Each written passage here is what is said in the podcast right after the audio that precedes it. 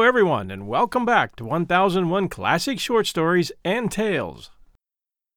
Today, the classic story of the Merino sheep, as told by Australian folklorist, songwriter, and humorist Banjo Paterson, who gave Australia their national theme, Waltzing Matilda, as well as the classic short stories The Cat and the Dog, all of which can be found in our archives at 1001storiesnetwork.com.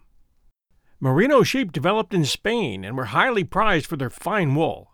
In 1797, the first merino sheep, derived from the famed Royal Merino flocks of Spain, were introduced into Australia. Although these sheep had already evolved a fine fiber, further selective breeding by Australian farmers soon produced the authentic Australian Merino with its even finer wool. And Australia had a major export for which they're still known today. It really took off when famous fashion designer Coco Chanel reinvented fashion rules and introduced it as a dress in 1954. And to this day, from scarves to dresses to sweaters to men's suits, if you're wearing merino wool, you know it, and others do too. Merino wool production has had its place at the heart of Australian industry for a long time, supporting over 50,000 Australian farmers and keeping lots of families together with the work. Should you ever wonder why all the love and respect for Banjo Paterson in Australia, it's because he could tell their stories so well and with so much pride and humor. And take note every so often I read something that is to me so hilariously funny that I can't hold back my laughter, and then it becomes a blooper worth saving. The last one was The English Student, a story in one of our early Urban Legends episodes at 1001 Heroes. Well, Banjo Paterson got to me in this story, and the blooper is included in this episode at the end, right before the sign off. It's spontaneous, and I hope you enjoy it. And now, The Merino Sheep by Banjo Paterson. People have got the impression that the merino is a gentle, bleeding animal that gets its living without trouble to anybody and comes up every year to be shorn with a pleased smile upon its amiable face. It's my purpose here to exhibit the merino sheep in its true light. First, let us give him his due. No one can accuse him of being a ferocious animal. No one could ever say that a sheep attacked him without provocation, although there is an old bush story of a man who was discovered in the act of killing a neighbor's wether. Hello, said the neighbor. What's this? Killing my sheep? What have you got to say for yourself? Yes, said the man, with an air of virtuous indignation. I am killing your sheep. I'll kill any man's sheep that bites me. But as a rule, the merino refrains from using his teeth on people. He goes to work in another way. The truth is that he is a dangerous monomaniac, and his one idea is to ruin the man who owns him. With this object in view, he will display a talent for getting into trouble and a genius for dying that are almost incredible. If a mob of sheep see a bushfire closing round them, do they run away out of danger? Not at all. They rush round and round in a ring till the fire burns them up. If they are in a riverbed with a howling flood coming down, they will stubbornly refuse to cross three inches of water to save themselves. Dogs may bark and men may shriek, but sheep won't move. They'll wait there till the flood comes and drowns them all, and then their corpses go down the river on their backs with their feet in the air. A mob will crawl along a road slowly enough to exasperate a snail, but let a lamb get away in a bit of rough country, and a racehorse can't head him back again. If sheep are put into a big paddock with water in three corners of it, they will resolutely crowd into the fourth and die of thirst. When being counted out at a gate, if a scrap of bark be left on the ground in the gateway, they will refuse to step over it until dogs and men have sweated and toiled and sworn and heeled them up and spoke to them and fairly jammed them at it. The last one will gather courage, rush at the fancied obstacle, spring over it about six feet in the air, and dart away. The next does exactly the same, but jumps a bit higher. Then comes a rush of them following one another in wild bounds like antelopes, until one overjumps himself and alights on his head. This frightens those still in the yard, and they stop running out. Then the dogging and shrieking and hustling and tearing have to be gone through all over again. This is on red hot day, mind you, with the clouds of binding dust about, the yolk of wool irritating your eyes, and perhaps three or four thousand sheep to put through.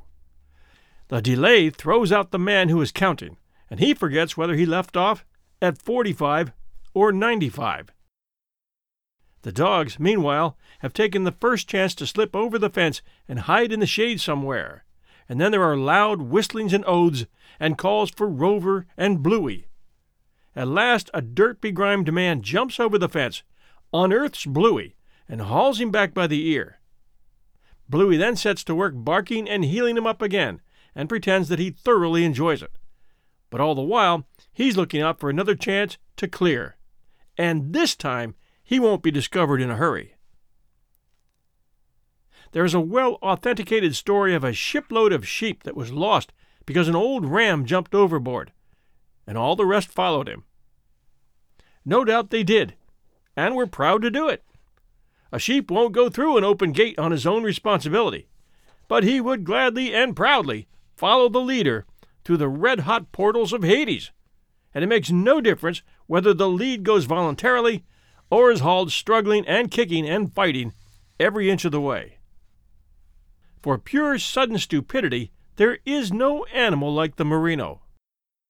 A lamb will follow a bullock dray, drawn by sixteen bullocks and driven by a profane person with a whip, under the impression that the aggregate monstrosity is his mother. A ewe never knows her own lamb by sight, and apparently has no sense of color. She can recognize its voice half a mile off among a thousand other voices apparently exactly similar. But when she gets within five yards of it, she starts to smell all the other lambs within reach, including the black ones, though her own may be white. The fiendish resemblance which one sheep bears to another is a great advantage to them in their struggles with their owners. It makes it more difficult to draft them out of a strange flock, and much harder to tell when any are missing. Concerning this resemblance between sheep, there is a story told of a fat old Murrumbidgee squatter who gave a big price for a famous ram called Sir Oliver. He took a friend out one day to inspect Sir Oliver, and overhauled that animal with a most impressive air of sheep wisdom. Look here, he said, at the fineness of the wool. See the serrations in each thread of it? See the density of it. Look at the way his legs and belly are clothed. He's wool all over that sheep. Grand animal, grand animal. Then they went and had a drink, and the old squatter said, Now, I'll show you the difference between a champion ram and a second rater. So he caught a ram and pointed out his defects. See here? Not half the serrations that other sheep had.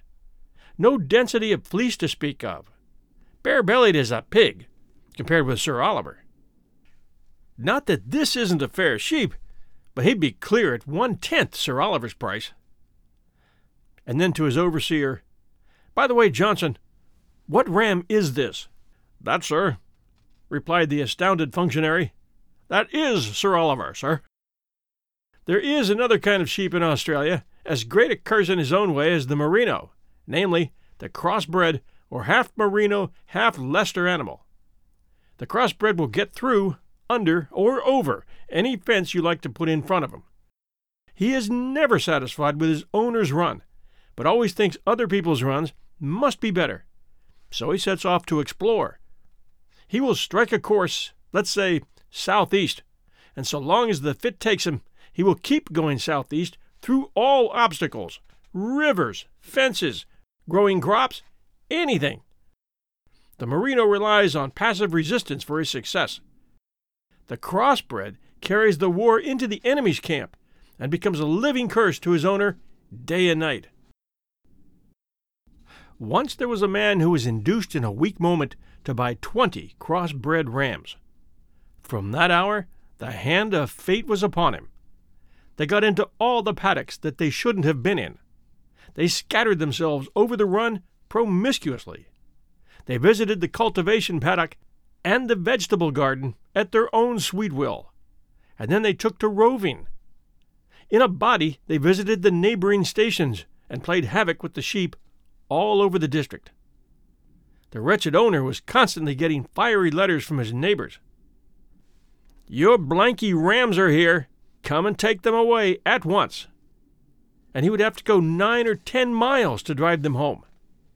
Any man who has tried to drive rams on a hot day knows what purgatory is. He was threatened every week with actions for trespass. He tried shutting them up in the sheep yard. They got out and went back to the garden. Then he jailed them in the calf pen. Out again and into a growing crop. Then he set a boy to watch them. But the boy went to sleep, and they were four miles away across country before he got onto their tracks.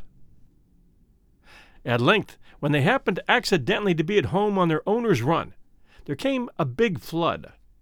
His sheep, mostly merinos, had plenty of time to get on to high ground and save their lives. But, of course, they didn't, and were almost all drowned. The owner sat on a rise above the waste of waters and watched the dead animals go by. He was a ruined man. But he said, Thank God those crossbred rams are drowned, anyhow. Just as he spoke, there was a splashing in the water, and the twenty rams solemnly swam ashore and ranged themselves in front of him. They were the only survivors of his 20,000 sheep. He broke down and was taken to an asylum for insane paupers. The crossbreds had fulfilled their destiny. The crossbred drives his owner out of his mind, but the merino ruins his man with greater celerity. Nothing on earth will kill crossbreds, just as nothing will keep merinos alive. If they are put on dry saltbush country, they die of drought. If they're put on damp, well watered country, they die of worms, fluke, and foot rot. They die in the wet seasons, and they die in the dry ones. The hard, resentful look on the faces of all bushmen comes from a long course of dealing with merino sheep. The merino dominates the bush and gives to Australian literature its melancholy tinge, its despairing pathos. The poems about dying boundary riders and lonely graves under mournful she oaks are the direct outcome of the poet's too close attention with that soul destroying animal. A man who could write anything cheerful after a day in the drafting yards would be a freak of nature. Thanks for joining us at 1001 Classic Short Stories and Tales. And please take a moment, if you're an Apple listener, to send us a kind review at Apple iTunes. Those of you who don't use Apple as a host can be of just as much help by recommending our show with others, even showing them what a podcast is and how to subscribe to us. I like Castbox.fm and Player.fm, two of my favorite hosts. You'll find links in the show notes. Our shows generally come out every Sunday night at 8 p.m. Eastern Standard Time. And by shows, I mean 1001 Heroes, Legends, Histories, and Mysteries, 1001 Stories for the Road, and every now and then 1001 Radio Days, and then this one, 1001 Classic Short Stories and Tales. This one was number five out of I don't know how many thousand in Australia last week in the literature category, helped, no doubt, by some kind reviews from down under. And here's that blooper I promised you. Just as he spoke, there was a splashing in the water, and the twenty rams solemnly swam ashore and ranged themselves in front of him. they were the they were the only survivors of his 20 they were they were the only survivors of his 20,000 sheep. He broke he broke down. He broke down. He broke down. he he broke down and was taken to an asylum for insane paupers. The crossbreds the, the crossbreds had the crossbreds had fulfilled their destiny. oh,